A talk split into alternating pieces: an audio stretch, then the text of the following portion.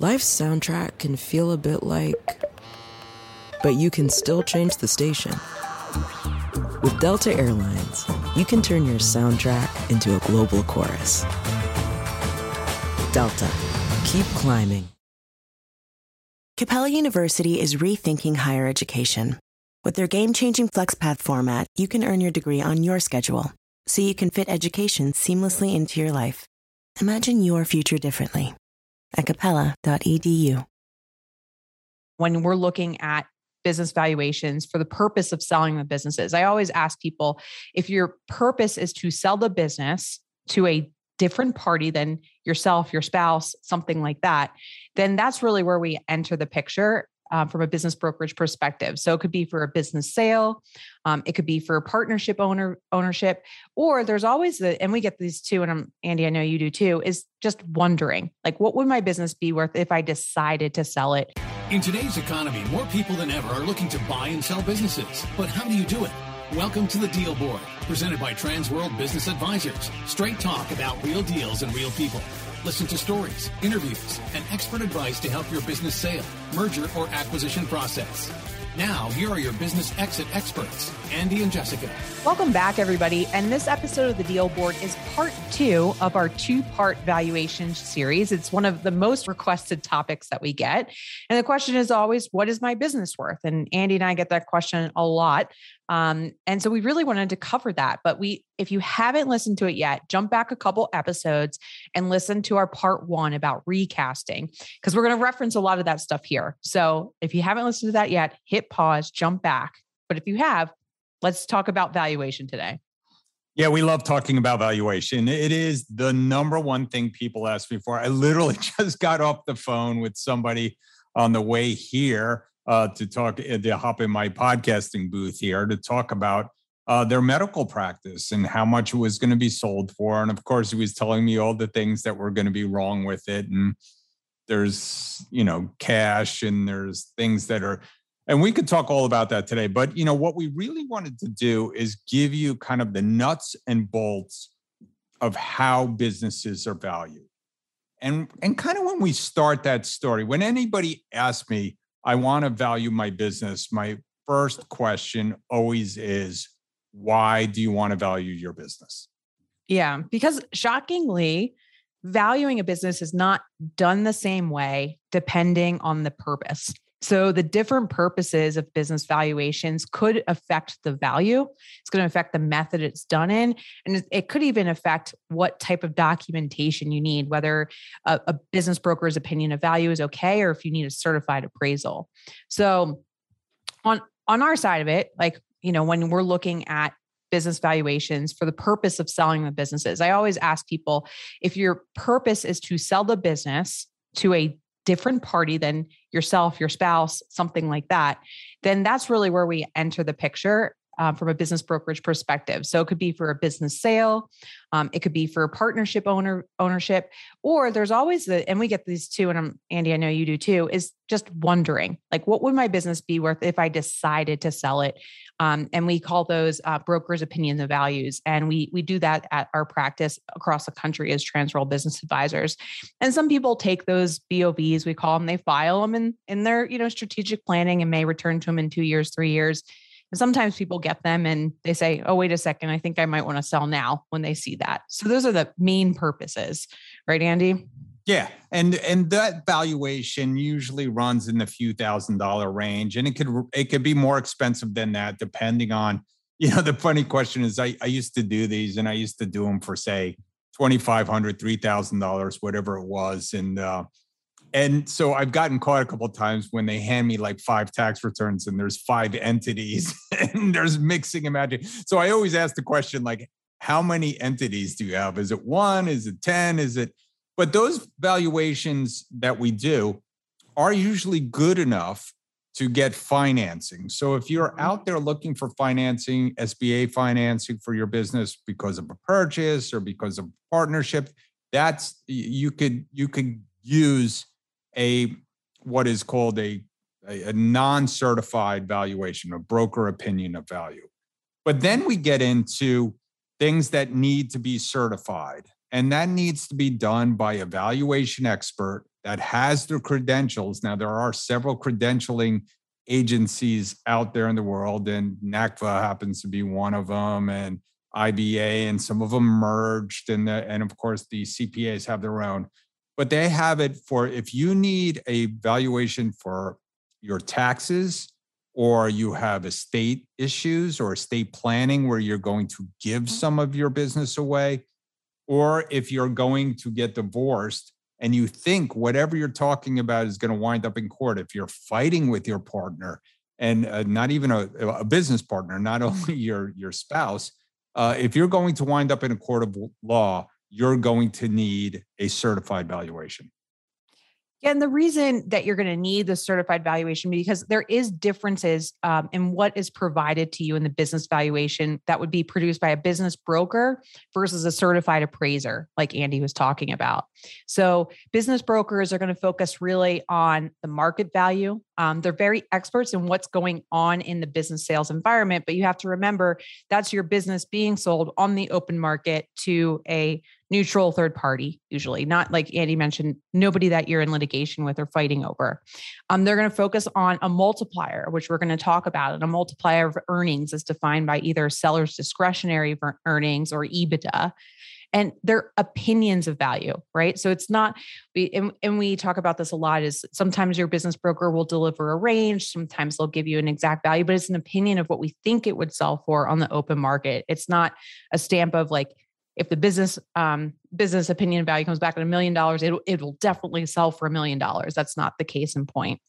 And like yeah, you mentioned, Andy, yeah, yeah, valuation is an art, not a science, right? right? So if you want to see that in practice, you could go talk to a few certified appraisers down at divorce court.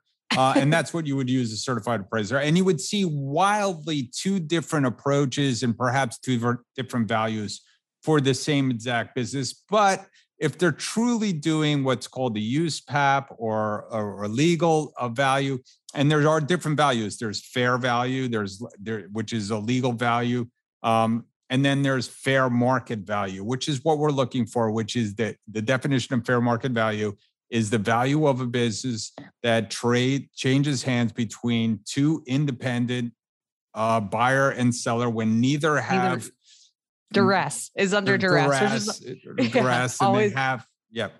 No, it's just always a funny definition, right? Because at some point, it's one of the parties is like under duress or stress, I should say, to get the deal done, right? Right.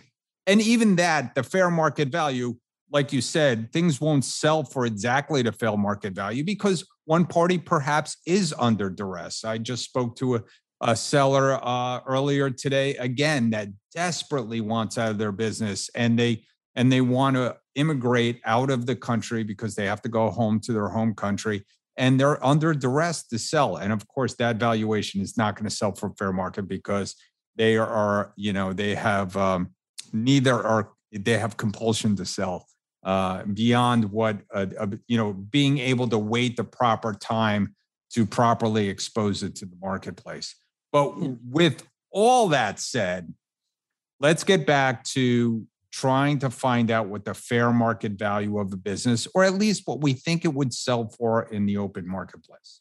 Yeah. And I think we should start with some key definitions. And I, I mentioned two earlier, but last time, if you um all remember on the recasting episode, we were trying to determine what the earnings are. And there's two different earnings that we could be looking at in valuation. So the first is EBITDA, which is a standard accounting definition, which is your earnings before interest, taxes, depreciation, and amortization.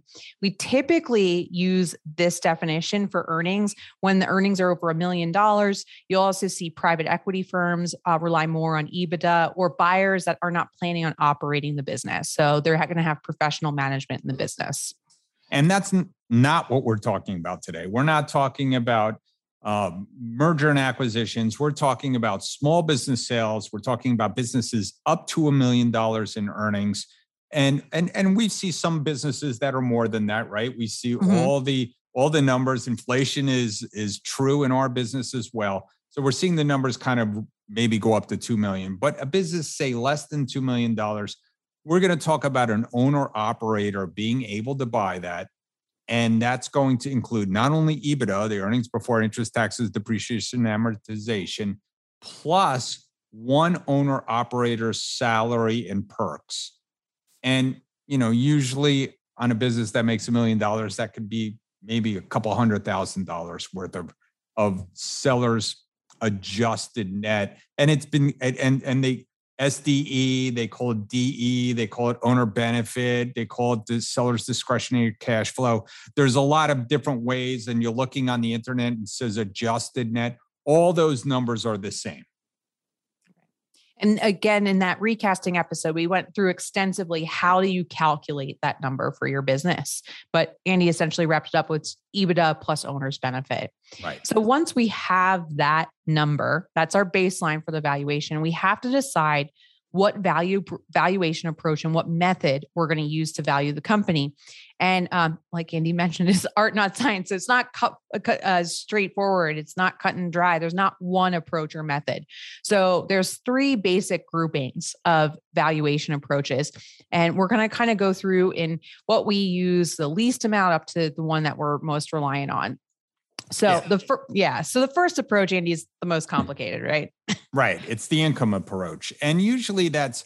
Uh, I went to valuation school many years ago, and I, what I learned was I don't want to be a valuation expert because eh, you know these these charts and these books and these and these assumptions that they're making in something like a discounted future earnings method or a capitalization of earnings method is very subjective and very complicated. And they're doing research out there in the world. And there used to be these reports that people would go to to decide what cap rate they would use. And they would base it on the public markets. And then they would build it up and build it back, adding risk and adding environmental and adding local economy issues. And really, so many assumptions to try to come up with a cap rate, which is basically a multiplier for your business on an income method. And that income, that income they're using is a future income that has been discounted back. And these future incomes are just,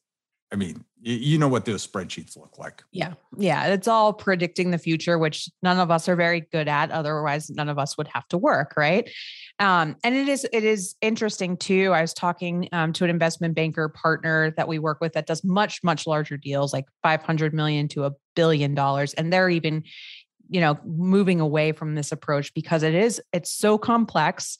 Um, it is highly dependent on predicting the future. and, and like we talked about, actually some of the banking banking partners don't even look at this method. They're looking at the future method we're going to talk about, which is the market approach, and looking at the earnings that the the sellers are are generating. So, so if you show up to buy a small business with a spreadsheet that has 50 different tabs on it that is using some sort of discounted future earnings or cap rate where you're doing a build up method and you're trying to apply that, what I usually tell people is that's like trying to operate on a gnat with human tools. So you take a little fly, you put a scalpel on it, and you're going to squish it.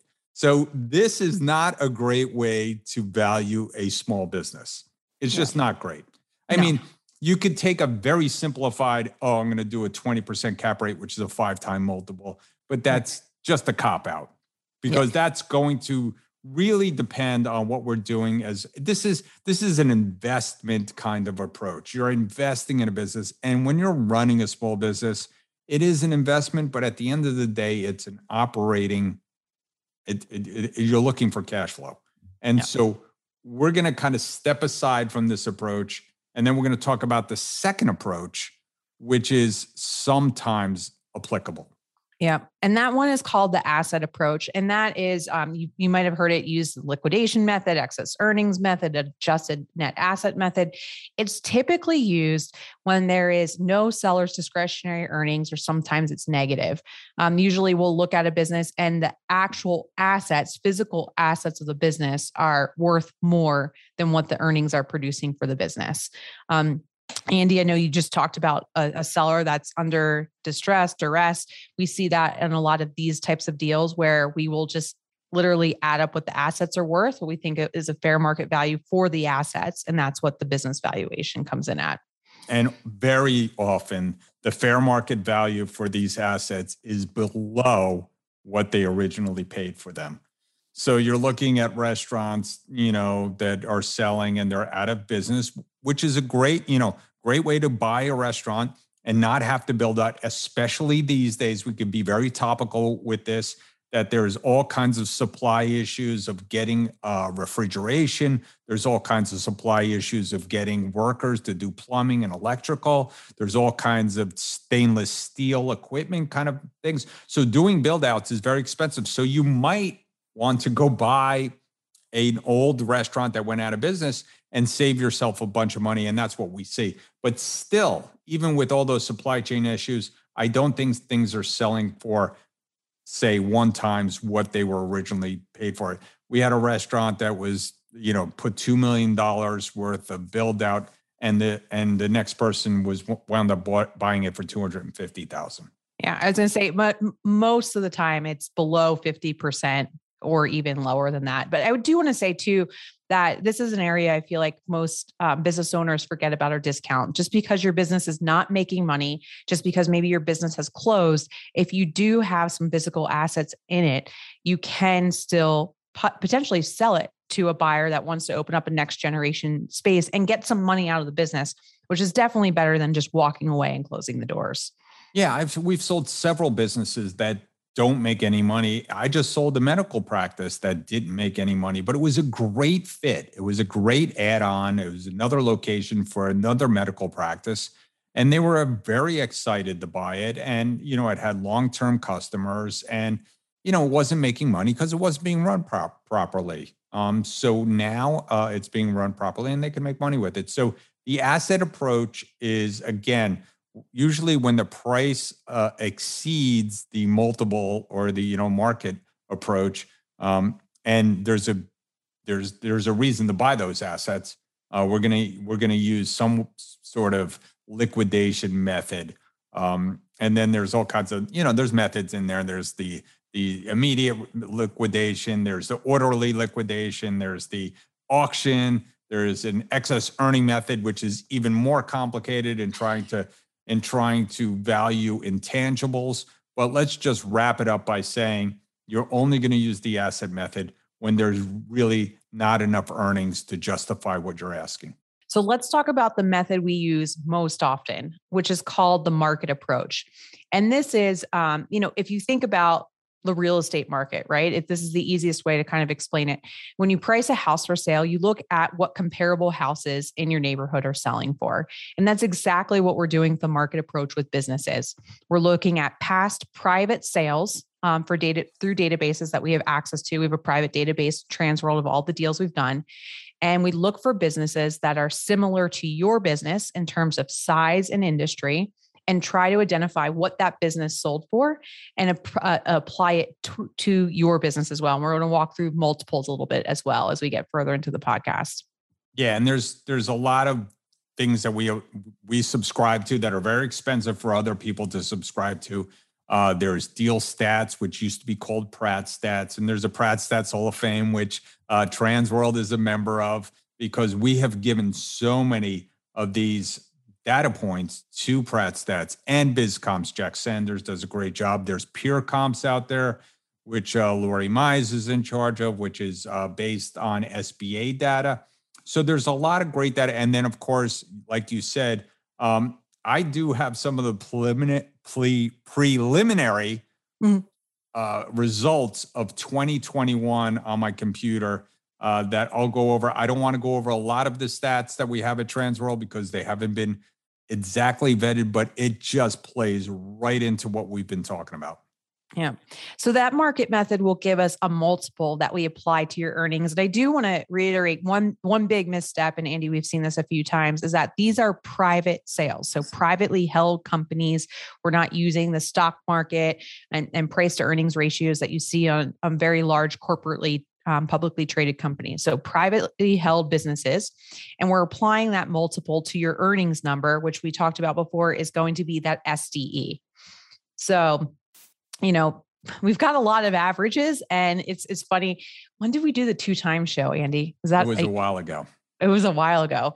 And and uh, I mean, if you look back at the past sales history for what 20 years, the average multiple across all industries, across all small businesses is what? Two. Two. Two and we, times. And we kid about it. I mean, you could if you took all of biz comps and you averaged everything, the the median, the mean, excuse me, is just below two. It's like 1.8, 1.9. And we've seen that over the years. Now, um, it's funny, we, we, we, we're talking about this. The, the SDE multiples have increased, just like the housing market is hot selling businesses is hot and so it has increased over over the years and as we, i always talk about the quality and quantity of earnings drive multiples Yes. So when Andy says that, the higher your SDE is, and, and we've talked about different plateaus, we've talked about that on, on the show before, and I'm sure we'll do another um, another episode about that. But as you hit these plateaus, you know, say over a million dollars of earnings, that quantity of earnings will jump you into higher multiples. And then the quality, I mean, I don't know how many times we've talked about books and records, but clean books and records, a, a well operating business, that's the qualitative factors that will, will move your multiples up and down. Um, but in terms of range, I mean, SDE range, we see generally like one to four times, um, like that average being two times. Right. And so I have the numbers. You don't have All right. Numbers, I haven't I, even heard these yet. So I, I haven't, you haven't heard these yet, but it's a, it's an amazing, I got to uh, thank Brian uh, from Minnesota. He's done such a great job of diving into these. Um, but Brian, so he sent uh, the average list price based on SDE for 2021. So we have, if if the business was less than $125,000, talking very small business, SDE less, the average uh, list price was 1.81 times. So there you go. And then mm-hmm. 125 to 250, it was 2.4. 250 to 500 was 2.86. 500 to 750 was 3.62 uh 700 to a million was 3.64 so you see it's this is perfect. It just ratcheting up. 1 million to 2 million 4.48 so you there you go right? And in, we talked about multiples of ebitda can be an average of 5 and it can mm-hmm. be a mm-hmm. range of 4 to 6 we're seeing out there in the world but 5 million to 10 million 5.28 and then 10 million up it was uh 5.69 so that's kind of like right out of the book. And it's funny, we've been teaching that for so long, but now we have the statistics to back it up. Yeah. And I think, you know, jumping back again, this whole valuation process is an art, not a science. And oftentimes it's very hard as an owner of a business to determine what your value is. I know there's there's a lot of information online um, I mean, we even have a valuation calculator on our website, which will deliver you a fairly wide range of what your business is worth. And that's because you really have to figure out that quantity of earnings, but also the quality of the earnings, the operating methods of the business. And it, it's just very difficult to do it on your own. So I know sometimes it's hard to bring an outsider in to answer this question, um, but it's often the best thing to do.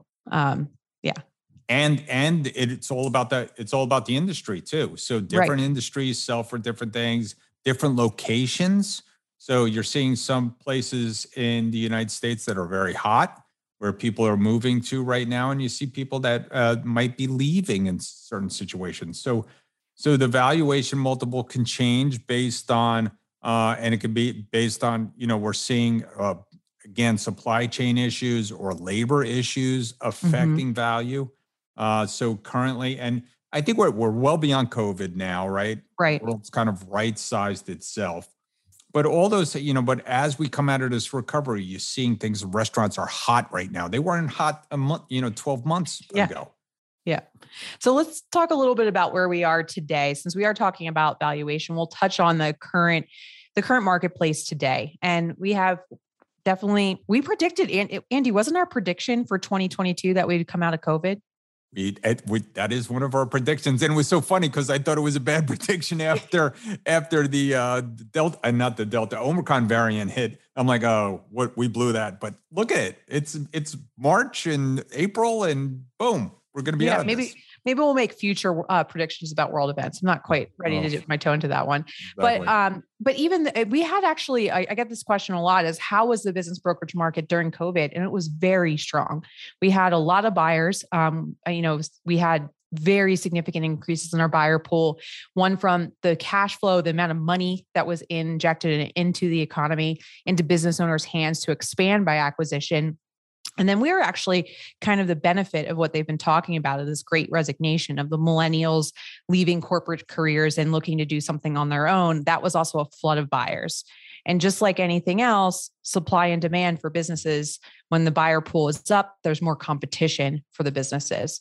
So, and we're still seeing that, even though we've come out of COVID and whatever, there's still plenty of cash on the streets. There's still plenty of buyers.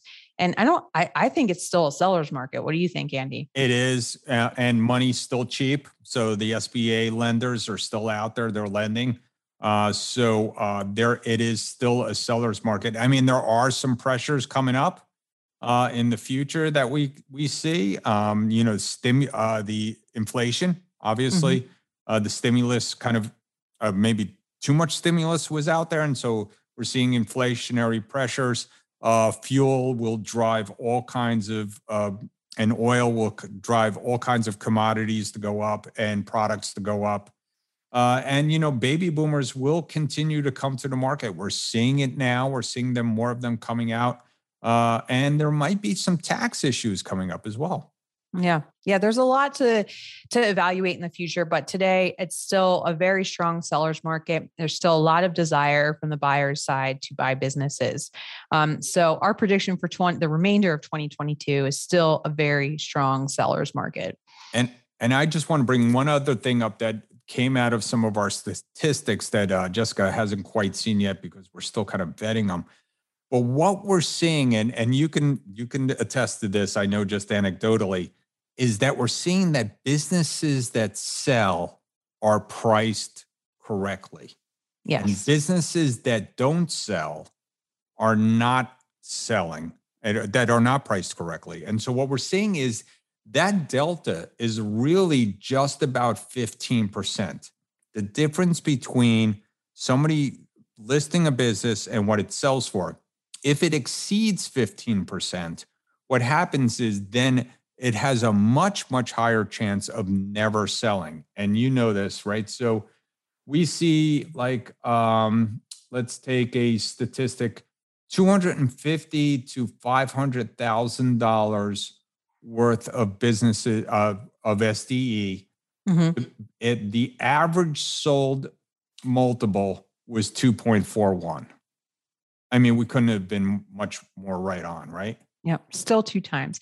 And I think right. that's an eh interesting point too, Andy, about the overpricing. And we've talked about this on the show before, and we've talked about with clients is you kind of need to get in the psychology of the buyer's head, but buyers don't typically do low ball offers, right? right. They don't. And so, and just to your point, the businesses that didn't sell, that expired, that, that we had uh, expired, the average for businesses that netted 250 to 500, the average multiple for the listing price was 2.94, mm. so three times. So yep. you're just talking about uh, that is talking about 25%, 20 to 25% greater than what it should have been. So you're talking about perhaps, you know, instead of two point, you know, little over two, almost three.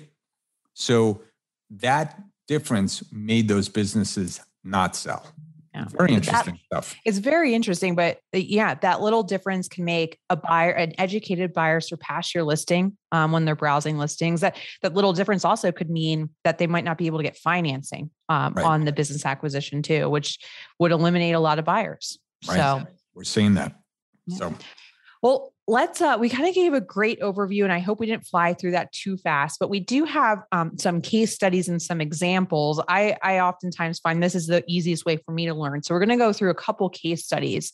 Andy do you want to present this one on the roofing company first? Yeah so roofing company new jersey sold by uh, mark lazarus uh, up there in uh, in new jersey. My old or, or both of our home state it was more my uh, stomping grounds up north. But so this one had revenues of $3 million and earnings of just about $750,000. Mhm. And Go ahead. no, I was going to say, which gives us some, do we the multiple on there or we could calculate it real quickly? Right. So they they it sold for 1.9 million dollars. So that's less than um it's just about two and a half times, right? Mhm. So so it's just about two and a half times, maybe a little less. And um, they had an asking price of 2.3, was which was just about three times. Uh, and it sold for, you know, just under three times. So, you know, that's and and listen, roofing company, uh, the construction industry, volatile on some levels, uh, and um, not the easiest uh, workforce to deal with. Um, perhaps a lot of uh, you know specialty knowledge needed to buy that business. So it sold for two. Oh, sorry, it says right there, two point five four. Yeah, and I think that's that, and that's where that industry comes into play too. And some industries sell for wildly higher multiples than others, and and roofing can can be a very volatile industry. So you know sometimes those multiples may be a little lower. So you want to go over the wellness one? Yeah, I'll go over the wellness one. So there was a wellness center. It had two locations, and wellness means a lot of things right right now. But this one was like uh, cryotherapy for you crazy people like myself. That's immersing yourself in a, a tank that's you know negative degrees freezing um, but they had infrared saunas compression that kind of wellness center and they were doing just under a million dollars so about 975000 in revenues and their earnings their sde was just about 200000 192000 so they listed the business at 700,000, um, which is a little bit higher probably than we would typically see, but they ended up selling for 2.6 times SDE. So again, right in that general two times range for $500,000. And that was out of Florida. So, but we're seeing businesses like those all across the country now.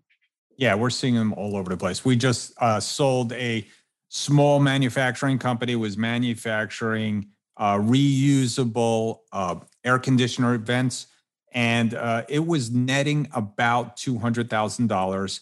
We had listed it for five hundred, so two and a half times. Now, this person was very motivated to sell. They they had just gone through some lung cancer treatments, just had a lung removed.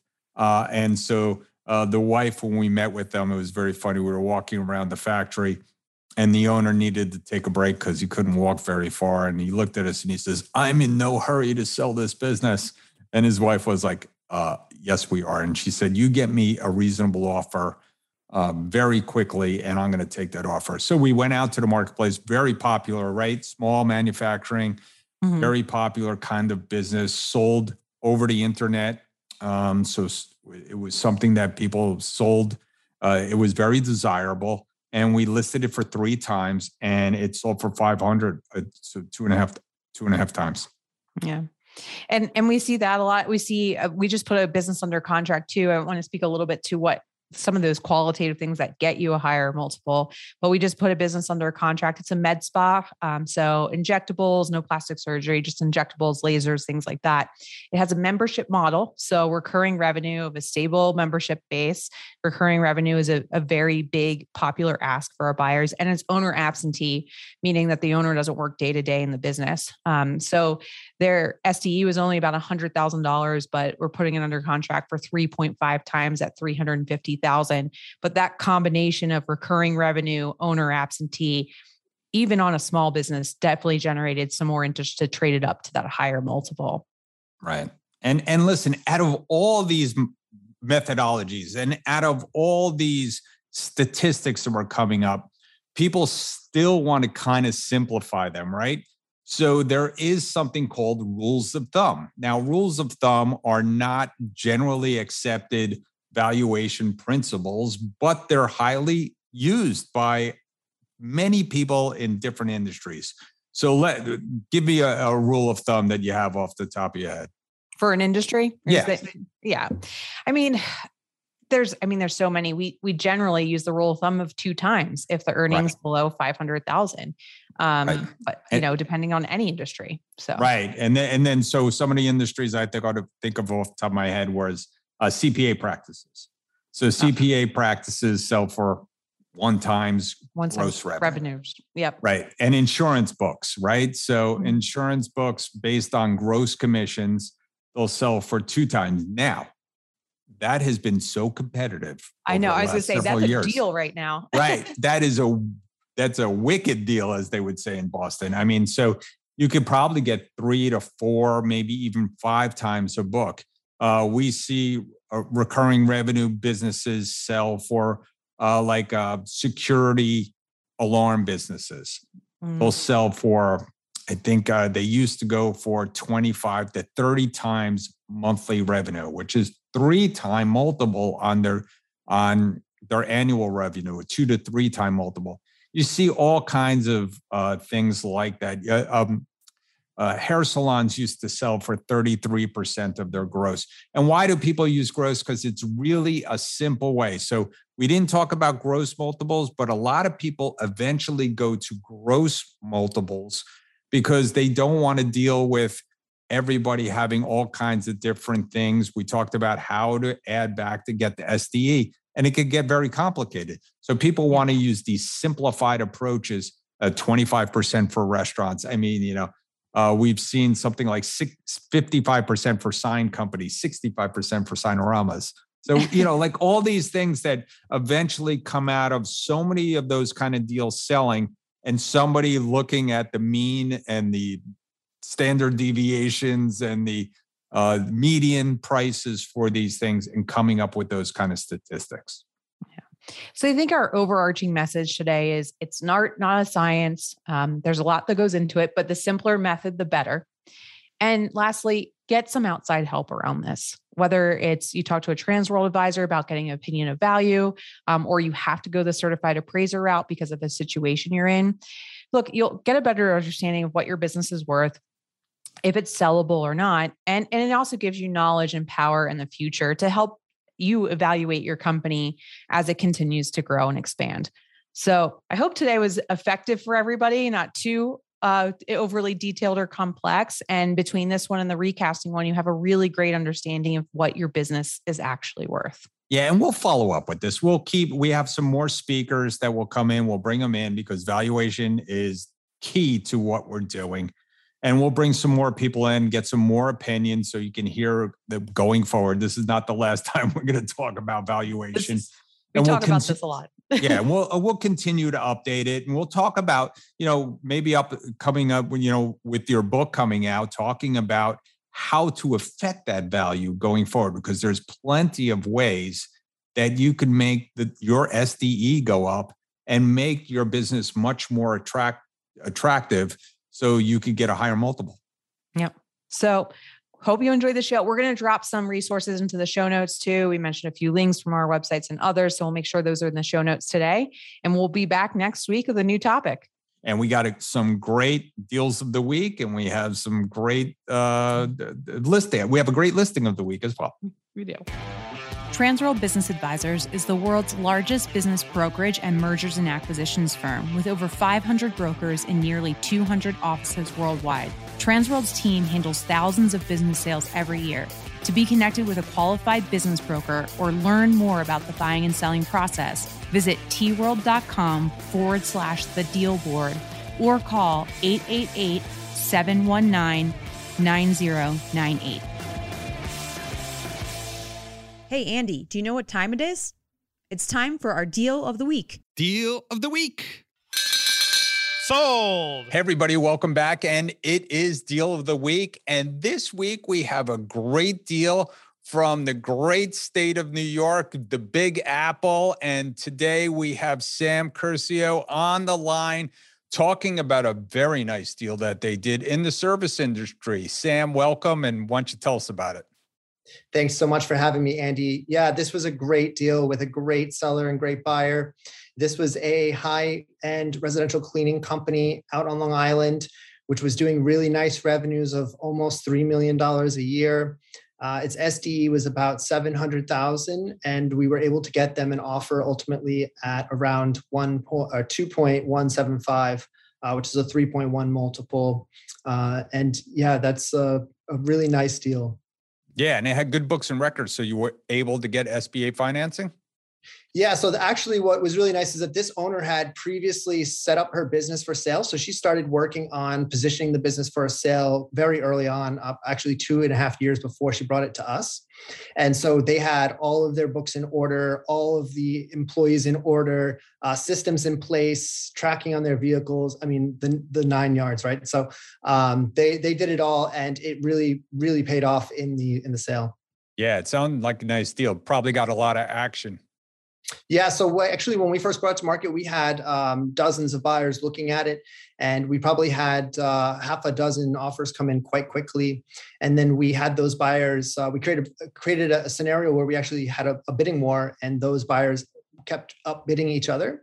Uh, ultimately, Joe Hertz, who we co-broke this with out of the Transworld Five Towns office, his buyer ended up uh, making the highest offer, which was accepted. That's great. And and listen, I appreciate that. We all appreciate that. I know we split commissions here at Transworld a lot because we're out for our sellers and buyers to get the right fit. And it sounds like it was a great buyer fit as well, right? It was a great buyer fit. The buyer who came in actually is in the industry, has a cleaning company here in New York City, and so it uh, it was very easy for them to do due diligence. Um, and yeah, we we're always happy to co-broke, especially with inside Transworld, and it really helps having other hands on the deal. Um, and it, it was done, and it was done right. Excellent, excellent, great deal. Good job, Sam. Looking forward to seeing you up in New York. And if somebody else wants to see you in New York and sell a business in and around New York City, what's the best way to get in touch with you? Thanks, Andy. Yeah, so they could reach out to me at 646 470 9433. You can call or shoot me a text at that number. You can also reach me at scurcio at tworld.com. That great, great job, Sam. Great deal of the week. Appreciate you coming on today. Thanks, Andy. Hey, Jessica, you know what time it is? Money time? Almost. It's time for listing of the week. Hey, welcome back, everybody. And yes, it is listing of the week. And again, we have Michael Shea from Transworld Business Advisors of Central Florida returning as a guest. And why? Because I love this deal. I asked Michael to come on and do this deal. It is a relocatable business, uh, what we call a throw pro here, uh, which we call Transworld Hot re- Relocated Relocatable Opportunities and this one is great. And I, I really like it. And it's a business that could be moved anywhere. Michael, tell us about it. Yeah, this one, um, young man reached out to us, called us on Google, called me up. I was out on vacation out on the Cape. And, uh, you know, you never judge a book by a cover. The, the, the young man was about 23 years old. And uh, I said, Well, I'm on vacation. When I get back, I'll, I'll take a look at the business. Went out and saw him, and he's doing he's on track to do just over a million dollars in sales this year. Um, he manufactures home decor. So he uses uh, CNC, plasma cutting CNC, or nitrogen cutting CNC machines to cut design wear for your wall. So, you know, you look at your gate and there's like your your, your monogram or, or an image that's pre-cut from a plasma cutter he does a, a paint on it if you so desire, and then uh, heats it up with something similar to what we see with auto body paint shops, where they have those huge ovens. Um, all this out of a 1,500 foot warehouse on a you know month to month lease, and um, he started this thing from scratch. Great story. He he evolved from doing it on wood um, with a small little CNC machine that cost him 500 bucks, and he just kind of bootstrapped himself up to a sixty thousand dollar machine and this business is all producing revenues online. Um, fun. We don't see a lot of manufacturing businesses in Central Florida. So when you see one where this kid with you know fresh out of high school just bootstrapped himself up to a million dollar business, it was exciting. So I just got his P and L done for the year uh, year to date. So far, he's made about two hundred ninety thousand dollars net. Uh, we've got this thing priced to go at six hundred and fifty thousand. Um, the trend line on this one will be just north of a million because there's a real seasonal bump, and he's starting to feel it now with the Christmas push. Um, and he's going to cash flow about three hundred thirty-three thousand. Wow, great deal! Uh, hmm. I, I really do like this. I mean, relocatable manufacturing, uh, certainly a niche business that can't be necessarily ripped off. Uh, he he does a good job of kind of and, and it's great for an artsy person, somebody who wants to get into a business.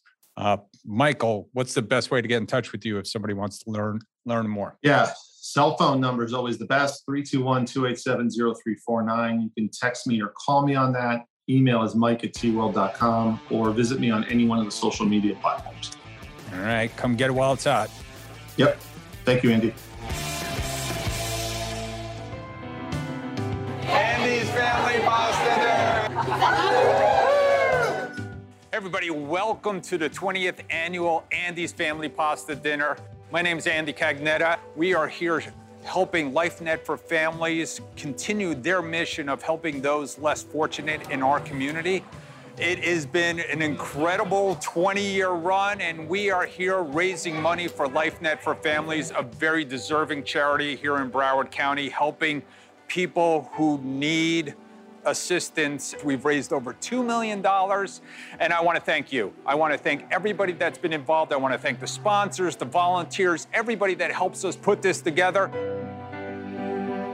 I am here with the CEO of LifeNet for Families, Dr. Melanie Geddes. And Mel, we're doing such great work for the community. I know at LifeNet, uh, you're really busy these days. Yes, yes. The number of people who are needing assistance has increased exponentially. And it's events like this and people like you in our community that allow us to be able to, to, to respond to the need. So that, thank you. Yeah, and that's what we're doing here today. We're a community coming together to help Dr. Geddes and my sister Mel take it to the next level and really help a lot of people. So thank you. Thank you. Everybody, thank you for your support. Thank you, everybody. Uh, it's a great time. Thank you, everybody, for coming. Hey there, everybody. I just wanted to come on today and give you an update on the pasta dinner. It was a fantastic pasta dinner, 20th annual. We raised $320,000. That is more than ever. I just want to come on here and thank everybody. I can't do it individually, but I want to thank the committee. I want to thank the people who organized it. I want to thank the board of directors for LifeNet for Families. I want to thank the sponsors. I want to thank the people who came and donated and ate a lot of good food. I want to thank all the vendors that came and donated their their their services, like the photographers and the, and the bread and the everything. I just want to thank everybody for an incredible day my family my friends uh, their friends everybody who came out came together as a community. Uh, melanie gave a great speech talking about why we do what we do and helping those less fortunate than us and i just wanted to thank you. So again the 20th anniversary it's time to put away everything and uh, get back to work and thank you everyone for your participation. Really appreciate it.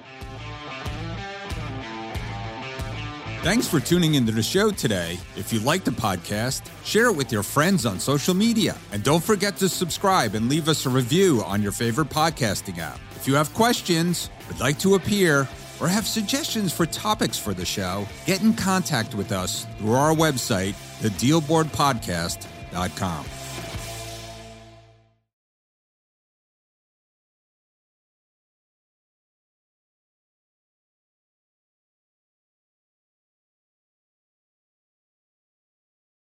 You might not realize it, but life has a soundtrack. For most of us, it sounds a bit like. But you can always change the station.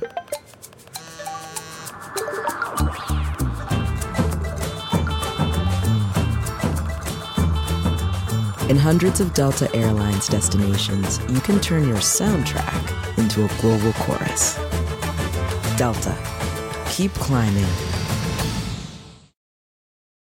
Capella University is rethinking higher education. With their game changing FlexPath format, you can earn your degree on your schedule, so you can fit education seamlessly into your life. Imagine your future differently at capella.edu.